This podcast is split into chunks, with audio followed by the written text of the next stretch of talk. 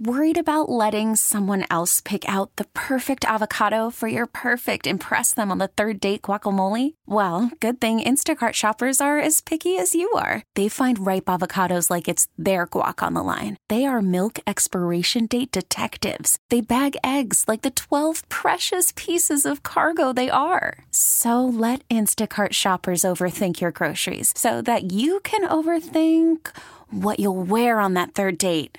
Download the Instacart app to get free delivery on your first three orders while supplies last. Minimum $10 per order, additional term supply. Hiring for your small business? If you're not looking for professionals on LinkedIn, you're looking in the wrong place. That's like looking for your car keys in a fish tank.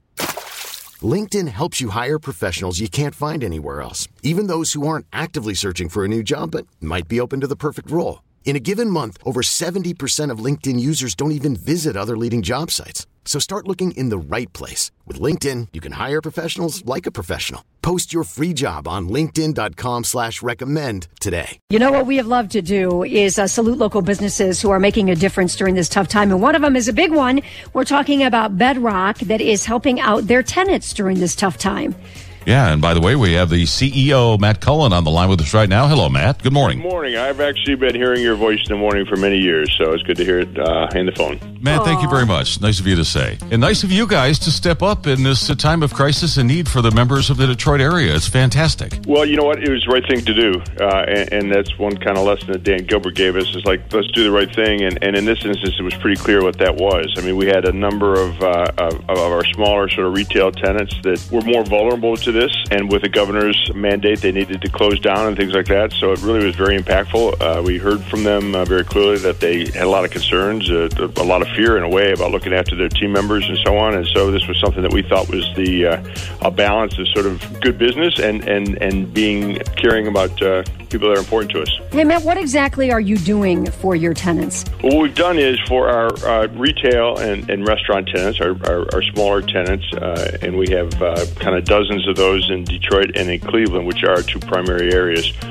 Depending on the size of the company, we're either for 60 or 90 days. So April, May, and June, in, in most instances, we are forgiving all rent, all associated costs, and uh, and all parking. We're also uh, set up a system for them to connect with all the best information about uh, what might be available to them from a small business standpoint and so on. And the third piece of that is we also have gone to a fairly significant extent to help them showcase what they are doing. I mean, in many cases, the restaurants are still open for takeout. In some cases, there's virtual yoga. There's there's things being sold online. So we're doing those kind of three three different uh, uh, approaches to really help people get connected and stay connected during this time. You know, shame on us, but right off the top, we should have said, "How's Dan doing?" You know, Dan is uh, he's getting better all the time. We had just you know really just before this virus, Dan had made a sort of, sort of big public.